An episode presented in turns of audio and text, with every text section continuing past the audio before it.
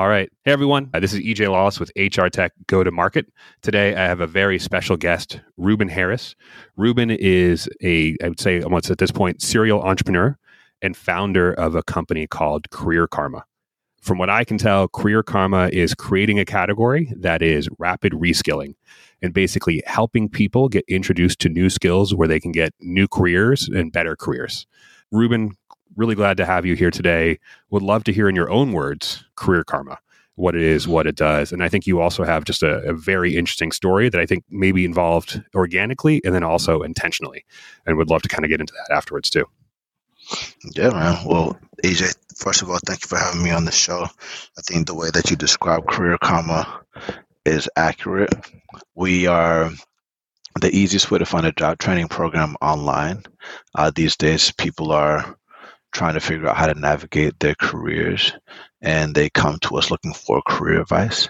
I know that you spend a lot of time in the realm of performance marketing, and this podcast covers a lot of people that are doing that, but essentially it's important for us to inform, educate people about what's going on, what career paths exist, so they come to us for advice.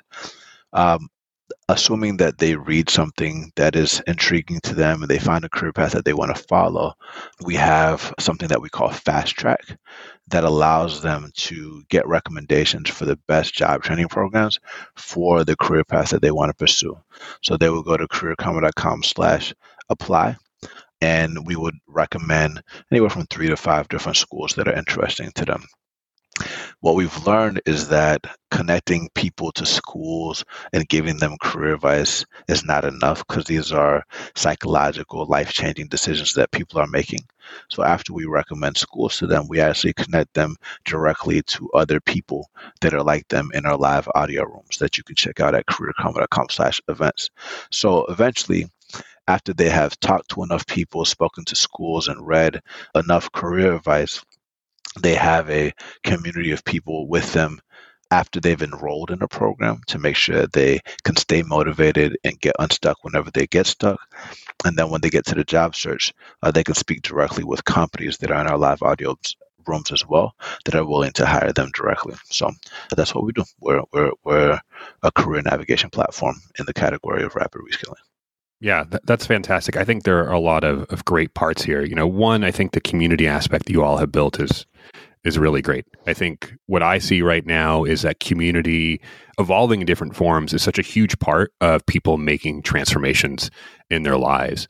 You know, I'm curious, how did you come up, or how did someone in the company come up with the insight around community? What led to that initial idea? I think that that was born from our personal experience. My co-founders, Archer, Timo, and I, none of us knew how to code, and we weren't in the tech world before we moved to the Bay Area in twenty fourteen. And you know, when we moved to the Bay Area, we didn't know anybody. And but we knew that if we if we took the risk, we quit our jobs, we pursue enrolling in a job training program like a boot camp, Archer and Timo did Hacker Action App Academy, that even if we fail or lost a job or ran out of money, we had each other to be able to rely on. So like if I ran out of money, I could crash on Archer's couch. And if Archer ran out of money, he could crash on his couch. So it was kind of like a family of strangers. We wanted to, to take away the risk. Uh, and, and we understood that it's easier to go through life if you have a safety net. So after we figured out how to break into tech, and you know, my, my co-founders, they, they became software engineers at Funding Circle and Auto Trader and and Blipper, and my brother got a, a software engineering job as well by going through a boot camp. After we figured out how to do it ourselves, we realized that um, there's a there's a bunch of other people that are like us that need each other. And part of the part of the value of the boot camp is not necessarily the education. A lot of people are like, well, why do I need a boot camp? To their point, education exists for free online. That's one of the beautiful things about education. But career navigation is not just about education, it's about psychology. And so even though the information exists for free online, most people don't follow through with it, even if they don't feel psychologically defeated. Like building a habit is hard. Like, for example, if I gave you a personal trainer and access to a free gym, you still got to show up every day. So the the the boot camp aspect, the, the community aspect actually gives you that digital and physical accountability to make sure that you start and finish something, which is another reason why things like college are valuable. It's not about the education. It's about the, the social aspect of it. Got it. That that makes a lot of sense. Now, I, I did some sort of research before we, we connected here. And from what I understand, you started out as a club promoter. Yeah. Uh, and then you got into investment banking. And mm-hmm. you didn't have that skill set. You sort of self-taught, spent the time and effort to do that. And I think you talked about it publicly as well. And yeah. so one of the things that I've wondered is, you know, I think that when I look at some of what Career Karma does, has done, you're a very public face. I think I don't even know how many podcast episodes you've been on. You have your own podcast. You're very public on Twitter as well. You, you know, you've been able to leverage your experience into a go-to-market approach and sort of take your journey and transfer it out to other people and help people out. How much of that evolved organically? How much of that was intentional? And you sort of realize like, hey, this is working. I should lean into it more. It's a good question. Before Career Karma, it just started off as more of a love project to just show that there are other people like us that are out here. Like I've been, I've been really big on personal branding since I was like young. When I was in, in college, I had a blog called The Social Reformer. I would, I would, I was very early on Twitter, and it was less about personal branding and more of a documenting of the journey type of things. I'm really into documentaries. Gary Tan, who actually led our Series A, he started a company called Posterous back in the day. I actually used Posterous in college, which is kind of crazy that he's now one of our yeah. investors. Yeah. Um, and I've always been, so as a musician, because, you know, you talked about my club promotion days, I used to be a musician, and I've always watched artists, up-and-coming artists growing up. And what's interesting about some of the most famous artists is they actually document the journey along the way. So, you know, naturally going in, growing up in Atlanta, that was, it was just more of like what I saw other people do versus it being intentional as a go-to-market strategy. And even when I was working at companies like AltSchool and Honor and even investment banking, a lot of people would wonder why I was always doing things on social media. And it was more of like, this is my digital resume. This is the way that I control my own story, right? Because if, if you don't tell your own story, other people will tell stories about you. And what I learned is if people Google my name, then the things that I wrote pop up versus the things that media writes. And if media is going to pop up, then it's going to be something that I spoke to the media versus, you know, people writing it about me, you know, for the most part. And so with that said, you know, after launching Breaking Our Stars podcast, which to your point, you mentioned we did before Career Karma. And then once we started Career Karma, Archer spent a lot of, my co-founder, he's our chief technology officer, but also in charge of marketing. He spent a lot of time understanding the differences between organic marketing and paid marketing. And we realized how valuable podcasts and YouTube and things are when it comes to S E O and how it's evolving.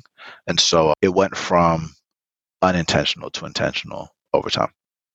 Got it. Okay. I, I think that's a great insight. Like, one of the things that's interesting to me there is people talk about, I think, like STEAM education. So it's mm-hmm. great to have the technology, but you also need the liberal arts mm-hmm. as well to be able to communicate effectively. I think your experience sort of shows a lot of the value in, in having that different background. Because I know you started playing cello at mm-hmm. the age of four, and then obviously sort of in, entrenched in the music scene and well, and have been able to take that.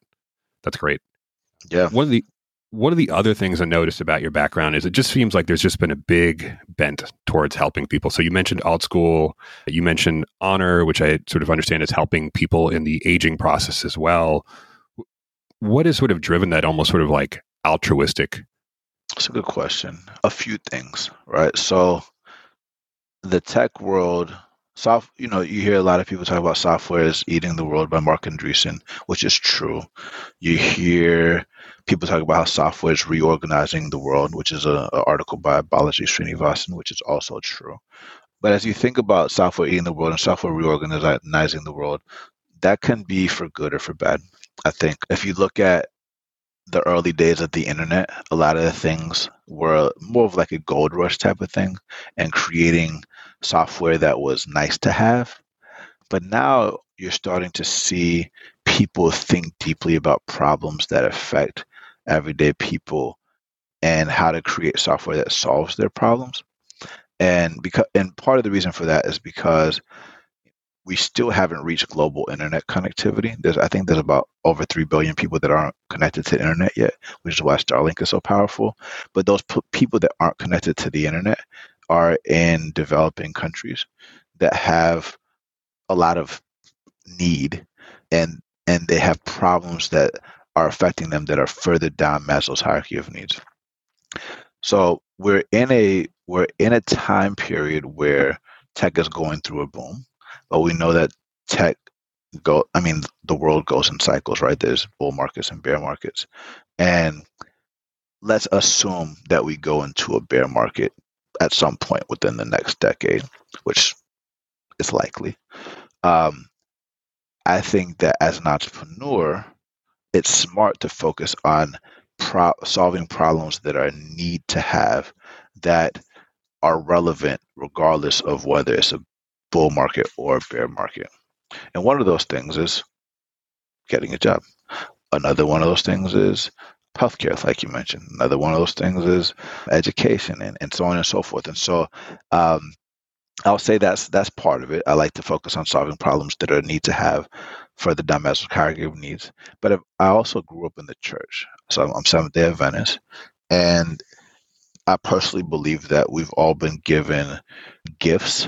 I just watched a really good Bollywood movie for the first time, and and it's called Apna. It's called Gully Boy. So it's about, and it's about like an up-and-coming rapper and how uh, God gives you a gift and you don't want to give it back. You want to like put it out into the world and and follow your dreams.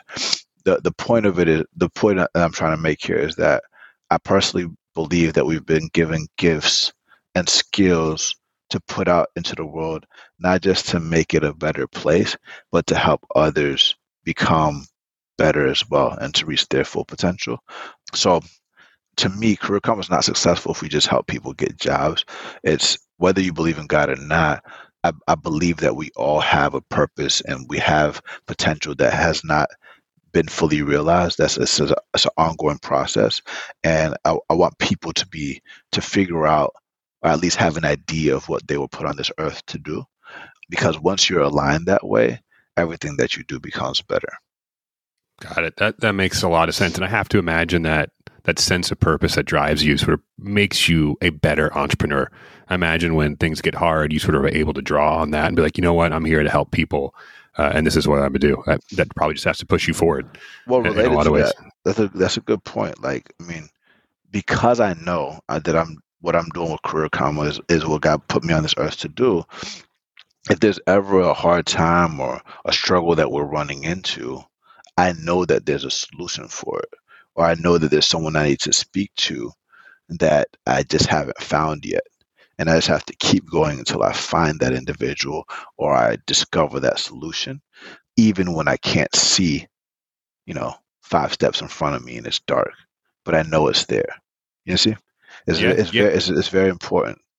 It, it is. You know, I didn't mention this earlier on, but I know you do jujitsu. I do jujitsu. I've been mm-hmm. doing it for a while. And, you know, one of the things I see, obviously, about people who are good at jujitsu, they have a move. If it doesn't work, they have two or three that they're going to mm-hmm. go back to, mm-hmm. right? And that's mm-hmm. sort of what I've noticed, too, is like, okay, you're going to do this thing.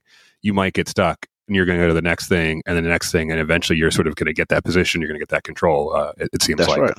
That's right. I mean, you'll you'll be in this position where like that move that has always worked for you just is not working on this individual, and you're like, dang, like there has to be a way out of this. And if you panic, you're not going to be able to think about it. But if you like really relax and start thinking about what the counter move is to whatever it is, like there's almost always a way out.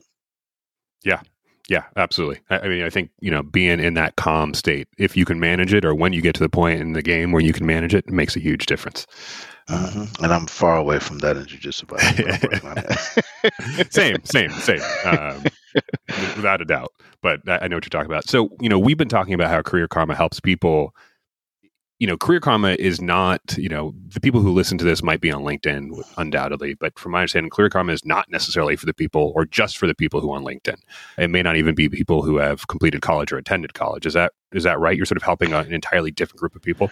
That's right. I mean, even though Career Karma is relevant for the quote unquote white collar workforce, people like that went from banking into tech, or from law into tech, or hedge funds into tech, or private equity into tech. Like, Career Karma is relevant for those people, but it's mostly relevant for people that did not follow that path, and they probably don't have a LinkedIn profile. So yes, two billion people that are blue collar. Got it. And so, you know, you mentioned early on the value that you see in self-branding. It is is one of Career Karma's product features, the ability for people to sort of create their own profile, build their own brand, mm-hmm. sort of control their narrative within Career Karma? That's exactly right. You know, I, I like that you asked that question because it's subtle, right? I don't want it to feel like you have to do that. It's more like it just happens naturally. Um, in my opinion, the purpose of technology is to give people a voice, the power to create, and the power to organize. And what's cool is as you go through Career Karma and you sign up for different things and you help different people, you're actually creating a digital identity online that can be searched by employers. So to your point, if you don't have a LinkedIn profile, but you have a profile on Career Karma, it will pop up on the first page of Google because we have such good S E O. And when an employer sees the documentation of your journey and our forums and the project that you've uploaded and the rooms that you've participated in, that is all a comprehensive story that makes you more relevant than the average candidate. Because when you're applying to a company, everybody's going to have the, the skills. Your differentiator is not your job skills. It's like who you are and, and what you've done for others and, and what other kind of value that you could bring to the table. Like if, if I'm a teacher transitioning into tech and I'm applying to ed tech companies, the value that I'm bringing is actually not my coding skills. It's my years in education. Yeah. Yeah. I mean, actually, I was listening to this podcast this morning that talked about the commodification of skills. Skills are easier and easier to get. What really matters is some of the soft skills. And it sounds like with Career Karma, it's actually possible to get a sense of who your potential coworkers are by looking at, you know, what they have done, what they said on forums, potentially even sort of getting to know them through these audio conversations as well. So it it probably provides a much better hiring and working experience, or, or certainly could, based off all the information that people are sort of creating, the identities they're creating. That's right. I mean, I think I think now that remote work is not going away, right? Remote work is kind of default. It's here to stay. Yeah. It's here to stay. The whole world has to adjust, including educators. So some people were like, I still prefer going to a physical campus. And I'm like, I hear you. I'm not mad at you if that's the route that you want to go, but it's probably a good idea for you to learn how to learn online and how to communicate online and how to collaborate online, because you're going to be doing that in the workplace through audio, through video, through text, through emoji, through meme. And even if you want to do a in-person environment or a hybrid environment, you're going to have to work with people that are going to be digital. And even as an entrepreneur, communication has been one of the biggest things that I've been needing to master. And what I've noticed from people that graduate from boot camps or colleges or whatever type of education that they choose to follow that's effective for their career is their main struggle is actually not the the boot camp part or the education part, it's actually the job search. And even after they get a job in tech, a lot of times they struggle to stay in tech because of just corporate politics and understanding the lay of the land and, and communication. Yeah, I mean, I think depending on the size of the corporation, sort of working within a giant organization is an entirely different set of things. Obviously, working in a small company is an entirely different set of things. So like that organizational fit is a big one, and it it is much harder to learn. You know, you can't necessarily put that on a test, although it'd be interesting to see if someone's able to do that. Mm-hmm. Mm-hmm. And so Career Karma, as I sort of picture it, is almost like a three-sided marketplace. You have the students, you have coaches, and then you also have the boot camps. Is that Is that how you all think about it? Do you think about it differently? I do think about it like a three-sided marketplace, except I would add it. I would make it the the students, the schools, which currently is boot camps, but we're expanding into higher education, so that we're the front end of all job training. So not just boot camps and colleges, but also non-degree programs, short courses, corporate courses, even individual courses. So we want to uh, do that. So there's the student side, there's the education side, but the third piece is actually the employer side. So we're also expanding into the enterprise, where employers are paying for education for their current workforce, but also to attract uh, new hires. Got it. Okay. So you're getting the schools on board, and then you're going to the employers and sort of this enterprise motion, like, hey, you know you're going to need to hire X number of people a year from now, two years from now, three years from now even. Let's get some people in who, you know, haven't had that shot at tech, bring in some new skill sets, and really expand the, the supply of talent, the pool of talent. Is that right? That's part of it. So that's one thing where, like, yeah, we can we can give people that don't have a shot tuition that's funded by employers, kind of like what Adobe does with Adobe Digital Academy. But even less altruistically, even if you hire all of the talent, quote unquote, that exists in the market, it's not enough to fill the open roles. And the current training programs that are traditional, two to four years, like with community colleges and colleges, they take too long to meet the demands of the workforce. So employers are saying, hey, let's just pay for tuition for talent, and then just hire them at the end and tell the schools what we want and whatever timeline that we want it to happen, and guarantee jobs at the end if they finish that type of training. And then you have employers that are also like, hey, we have all of these, let's use retail for example, all of these workers in a warehouse or at a front desk like a cashier that are essentially in jobs that are going to be eliminated as we go digital. Why don't we invest in training them so that they can still have jobs with us in the e-commerce division, so that it saves us time hiring a completely new workforce where we already have talent that has legacy knowledge internally? You see? Yeah, yeah, absolutely. So you are already working within H R, sort of helping them to map out the skills they have, the skills they'll need, and then coming up with plans to reskill existing employees in a short amount of time, rapid rescaling. That's that, exactly right. That's exactly right. And the, the World Economic Forum just came out with a big uh, announcement saying that they want to reskill a billion people by twenty thirty. And, you know, I've been saying I want to help a billion people in ten years. And so it's like perfect timing for nice. for that type of announcement, where not only are corporations getting involved with this, but so are governments and philanthropies. And there's no other platform other than Career Karma to bridge all of these things, which is education, workers, schools, companies, leveraging software. Yeah, that that's great. When you were starting out, how did you choose which side of this sort of multi-sided marketplace to go after? That, like, you're like, I'm going to get students because if we have no students, or you're like, I'm going to get enterprises because I want to pay my money up front. How were you all thinking about it? Students always, and it's students still always. That way. You wanna.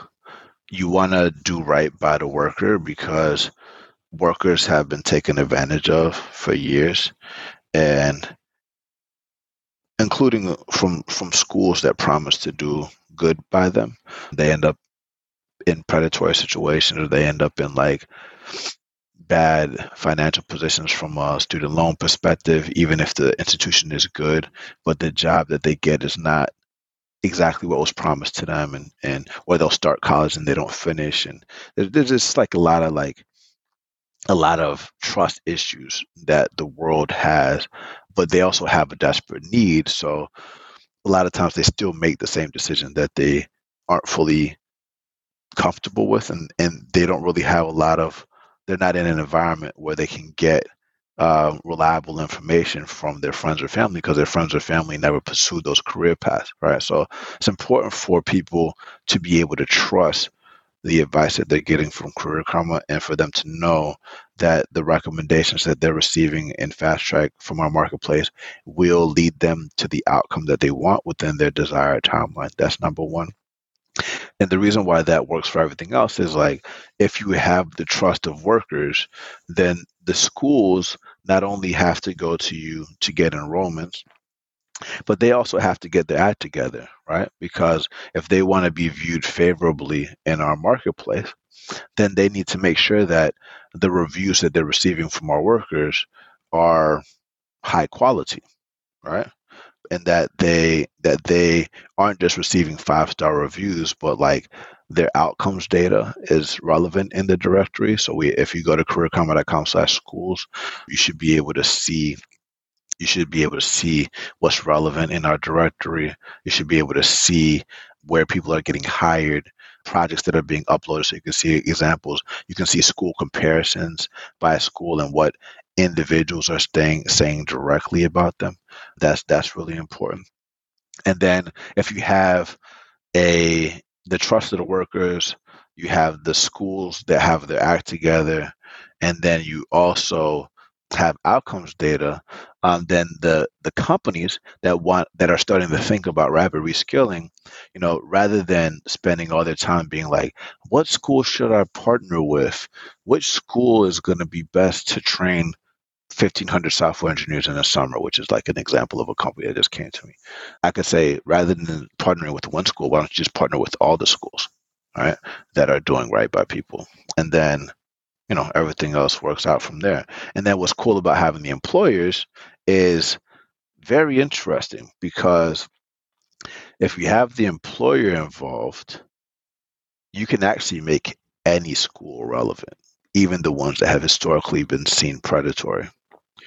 And this is a controversial perspective, but if you think about it, if a company will give someone a job, no matter what school it is, that and and the salary that they're giving is greater than the cost of the tuition, and it doesn't keep them in that loan for a very long time, then the company can essentially like bless any school and make it relevant.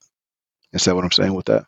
Yeah, I, I mean, if if the company is willing to give someone a job, and yeah. the cost of the education is not exorbitant, prohibitive, then basically by you all having the students and sort of like working with them, and then the employer is sort of guaranteeing the placement, it's in a place where these other education programs sort of will improve uh, in their relative value to the students, sort of by having the guaranteed placement and making sure the cost of education is not too expensive. Is that right? That's exactly right. That's interesting. I mean, I, I think about it a lot, probably from the reskilling side. You mentioned outcomes, and then earlier on, you mentioned people not staying within tech necessarily. D- do you have a sense of like what percentage of people are, are going through these camps, getting jobs, and then not staying? And then do you know like what the drivers are? Because obviously, getting into tech but not staying probably isn't that great an experience for, for people, unless they're like, hey, I just don't want tech. Um, but I'm guessing that's maybe not the majority of that case. Do you have a sense of what drives those outcomes? I don't have that data uh, about like the people that actually have jobs in tech and then they drop out of tech. I know that um, Kapor Capital, that's one of our one of our investors, they did a report called Tech Leavers, where it explains the percentage of people, I believe. Uh, it has data on like people that leave the workforce after they've gotten a job in tech and the reasons why. Um, and it has less to do on salary and things like that, and benefits, and more on culture and diversity and inclusion issues. And so making sure that you choose the right company matters as well. That's going to make you feel welcome. And, you know, similar to like what I said related to having a directory of schools that do right by workers, you know, as we get a critical mass of people that are employed that have gone through Career Karma, and we have a critical mass of employers that are involved paying for tuition and offering Career Karma as a benefit, and we have a directory of companies, there is also a world where we can give insight to companies about what they can do in order to help people feel more welcome, because people in Career Karma do trust us and they share insights about what's going on. And also the companies themselves can attend our audio rooms and hear what people are saying about them so that they can do better. Yeah, that, that makes a lot of sense. I think that's going to be great data for everyone involved once you all get to that. That'll be extremely helpful. And so the audio events, did you know you wanted audio events, or did those just sort of evolve organically as well as you sort of like getting people together? And I don't know when this came out. I, y'all were like years ahead of Clubhouse. So I'm assuming that was not what inspired it, but would love to hear a little bit more about the, the audio events and how those came about. Yeah, I mean, we've been we've been bullish on audio for a very long time. I, I used to work for a radio station in two thousand seven when I was went to school in Tennessee, and then you know you mentioned club promotion. I work with a lot of D Js like D J Infamous at V one oh three in Atlanta, and we have Hot one oh seven point nine that work with us a lot. And you know, radio is very relevant for the type of audience that we are going for. They don't really listen to podcasts like that. That's that's starting to change, but we, we've been pretty bullish on, on radio and, and audio. And that's part of the reason why we started the podcast. And fast forward to when we started Career Karma, we used to host of, so when I first got to, actually before Career Karma, when I first got to the Bay Area, I leveraged the experience that I had throwing parties and started organizing tech events, where instead of featuring celebrities at the events, I would feature the equivalent of a tech celebrity, like a C E O of a company or a V C. But then I, but then I was like, you know what? V Cs and and C E Os are also not relevant to our people. Why don't we just feature other people that look like these people that got jobs in tech? So a good example is I did an event at Slack with Women Who Code. Women Who Code. Um, We had five ladies that worked at awesome companies that aren't just tech companies. So we had like Lyft and DoorDash, but we also had Nordstrom, for example. And we had one hundred fifty women show up wanting to get jobs to be like them, right? And that was like super cool. And fast forward to when we did launch Career Karma, we started hosting events in the cloud on Zoom and, the, and in person in our, in our live workspace here in Soma. And that started working out very nicely. Um, the problem with hosting things on Zoom and Discord and things like that is that it's not our own tech platform, and those are built for the enterprise, and we're limited on what we can do with that.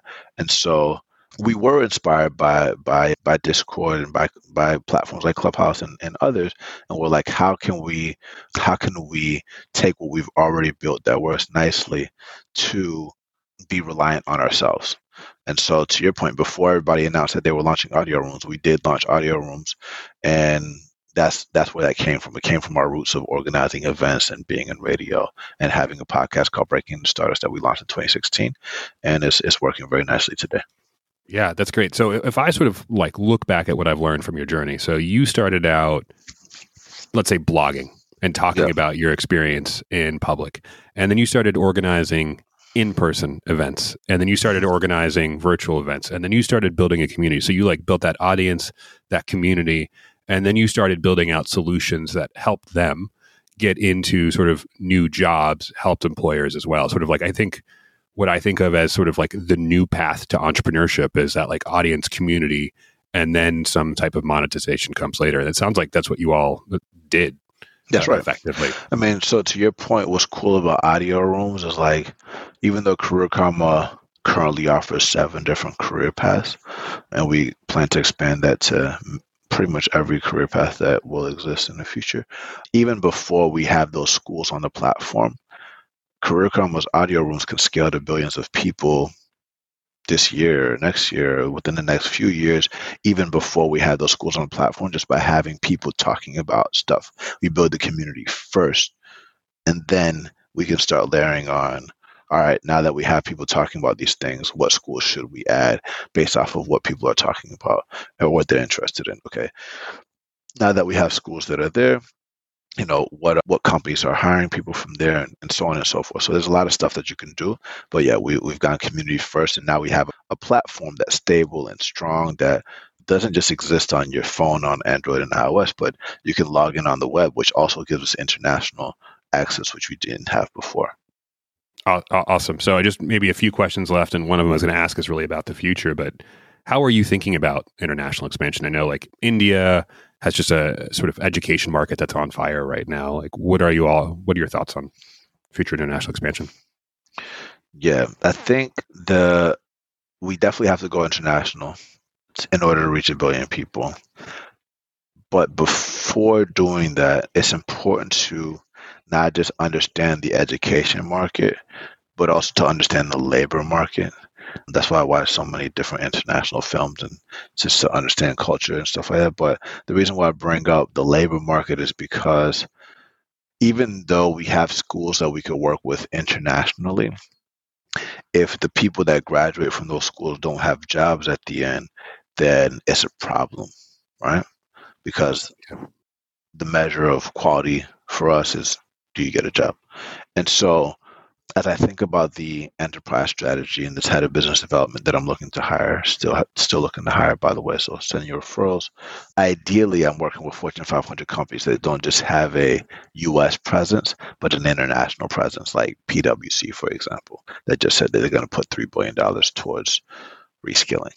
Because what's cool about it is like if if I can start in the U S and keep doing what I'm doing now, um, establish cultures with them, then it's easy for me to go international and work with, like, I don't know, London Business School or London Boot Camp. There's, there's a boot camp called Makers Makers Academy, I believe. So it's a boot camp in, in London. But then there's a if there's a guaranteed job at the end from a company that's based in London, then, again, that makes the school relevant. There's another school like the Wagon that's international. Like, but you know, they're all over the world, but I got to make sure that there's a job at the end. So, like, I can talk to my guys. Uh, I know at the House of Lords in London and K P M G, and there's people that I could work with over there to figure out how to how to guarantee jobs for people there because they're looking to double down on reskilling as well. So, I think the the approach before going international is have the companies that hire people internationally, regardless of which training that they get, and then launch the schools based off of that. Got it. Okay. In the marketplace. So that, yeah. So that's that's a very thoughtful approach. So think about the employers, who's going to hire, make sure that the students, when they sign up and get educated, are going to get a job. So effectively that your product works outside yep. of the U S.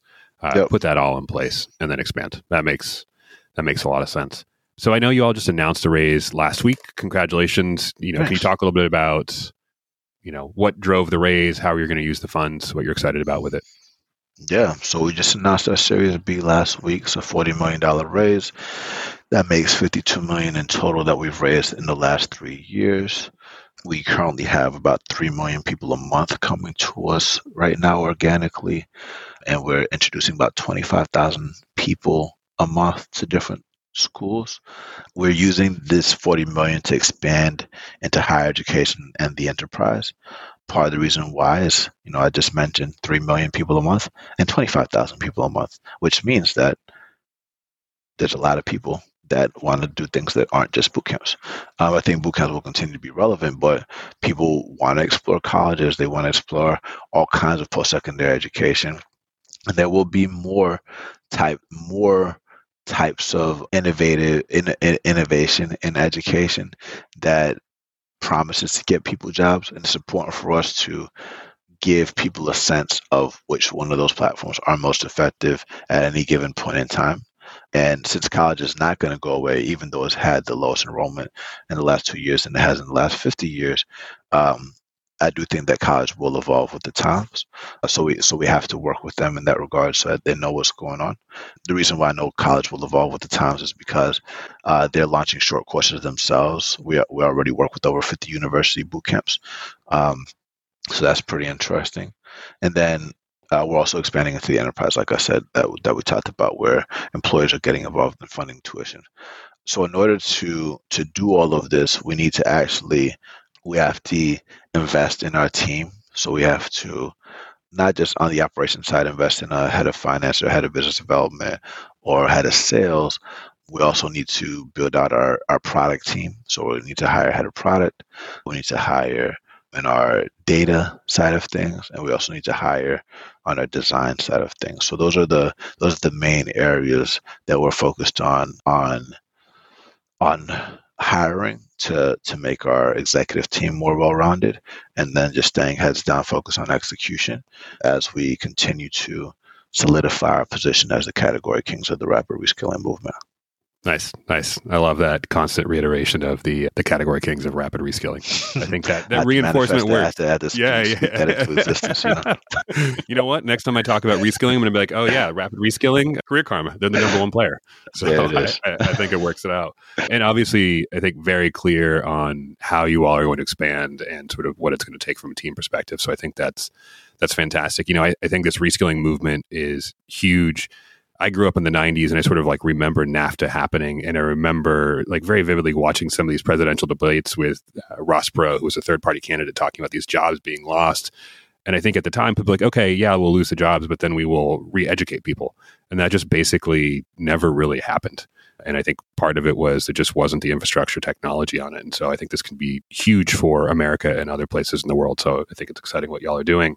Um, a couple last questions for you. You know, I almost sense you get like a, you have like a contrarian streak in you. And so like one of the things that stands out is you grew up in Atlanta, but you were staying in the Bay when I think a number of people are, are leaving. You know, w- what is your sense on staying here as opposed to, you know, going somewhere else? What's driving you to stay in San Francisco? That's a really good question. If you look at how to make outsized returns, is by being contrarian and right. And most people that claim to be contrarian are not contrarian, including V Cs. I have learned. A lot of them, you know, don't invest with conviction. They have to see who else is leading the round, for example. And they they sometimes have their own opinions, but if somebody else has a different opinion that maybe has more returns than they do, then they change their own opinion because they're not solid on theirs. Um, that's not just taking shots at V Cs. That's just people no, in general. That's people, I understand. Yeah, um, I understand people completely. In general. So, you know, it takes a lot of guts and a lot, a lot of faith to be able to like be contrarian and right.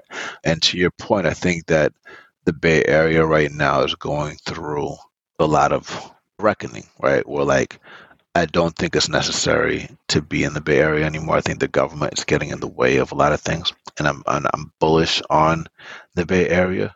You mentioned that I am staying in the Bay Area, which is true and not true. I'm okay. actually going to Miami. I'm, okay. I'm, I'm, I'm, I'm, I'm actually going to Miami the end of this month, and I have a few reasons for that, which I think is actually different than the reasons why other people are going to Miami. So the main reason why I'm going to Miami is number one, um, I actually have an advantage in Miami being a Black founder that also speaks Spanish because my first language is Spanish. And so in a world where there's not a lot of Black founders, there's a, that have raised what we've raised from Silicon Valley investors, and it's an up-and-coming tech hub that puts me in a really strong position, not just from a from a up-and-coming tech hub perspective, but also from a relatability perspective to the audience that we want to serve. So in, in Miami, fifty percent of the economy is in the service sector, making thirty-five thousand dollars a year, and they will be affected by automation. Like if they don't get tech jobs, they will be kicked out of where they live, or they'll be priced out. Um, and similar things that happened in San Francisco will happen there, and I want to come up with a playbook to prevent that by, from happening by working not just with tech people, but my connections in the government and in higher education. I'm working with a guy named Saif who works with uh, Mayor Suarez over there, and workforce development people like Rick Beasley, to be able to come up with a playbook that can be replicated across the nation. So that's that's why, and then also my my my family's there in Miami Beach and in Orlando, so I'm close oh, nice. to the family.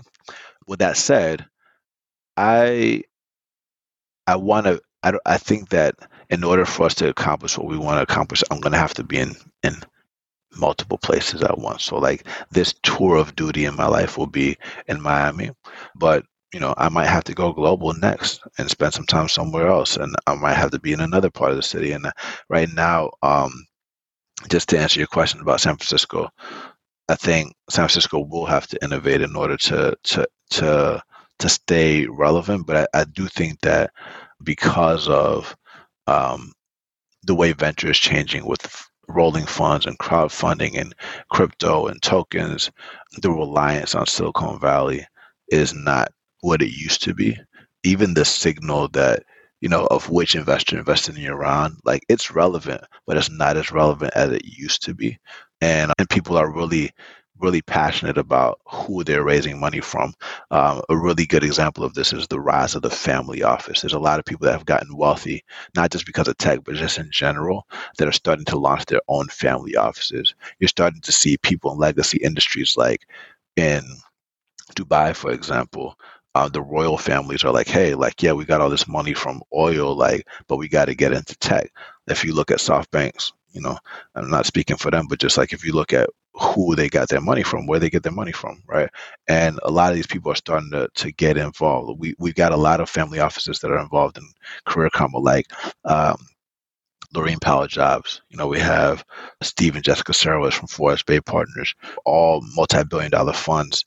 The the the Imaginable Futures is, is uh, Pierre Omidyar's money from eBay. And so there's a lot of lot of power in, in working with people that aren't just based in Silicon Valley. Um, But, but yeah, that's my that's my perspective. Yeah, With yeah. that said, Gary Tan, who's from Initialize, who led our Series A, top tier, like, that are based out here, who led our Series B, they're very pro. So San Francisco, and I'm I'm not anti San Francisco. I'm all about San Francisco, but I just don't think it's absolutely necessary to be there forever. I still think San Francisco is the M B A from entrepreneurs. I think for your Series A stage and your seed round and your pre-seed round, it's still important to go there so you can really understand what it takes to cut your teeth. But then after that, as a founder, you can be anywhere. I think it's only relevant if you want to be a founder. If you're not a founder, you don't have to be in San Francisco. Mm, yeah. I, I mean, look, I think there's a lot of great things that you said there that make sense. So, you know, your family being on the East Coast in Florida, that's huge to have family around. I think your point about fifty percent of the, the city, the employees being in services and finding the opportunity to sort of create that workforce development, that roadmap that helps these sort of cities to avoid the problems that San Francisco has. If you all do that, that's a, that's fantastic. So makes a lot of sense. Obviously disappointing for San Francisco, but makes complete sense in what you all are doing. So yeah, I, I just wanted to thank you for your time today, Ruben. This has been fantastic. Learned a lot. I really appreciate your time. I'm really excited about what Career Karma is doing. Thank you, man. I appreciate the opportunity, and I'm excited to listen to this again in the future to see how we've executed on the goals that we have spoken into existence. I'm sure it'll be great. Today. I'm excited for y'all to get a billion people reskilled by twenty thirty. So let's do it. Looking forward to that.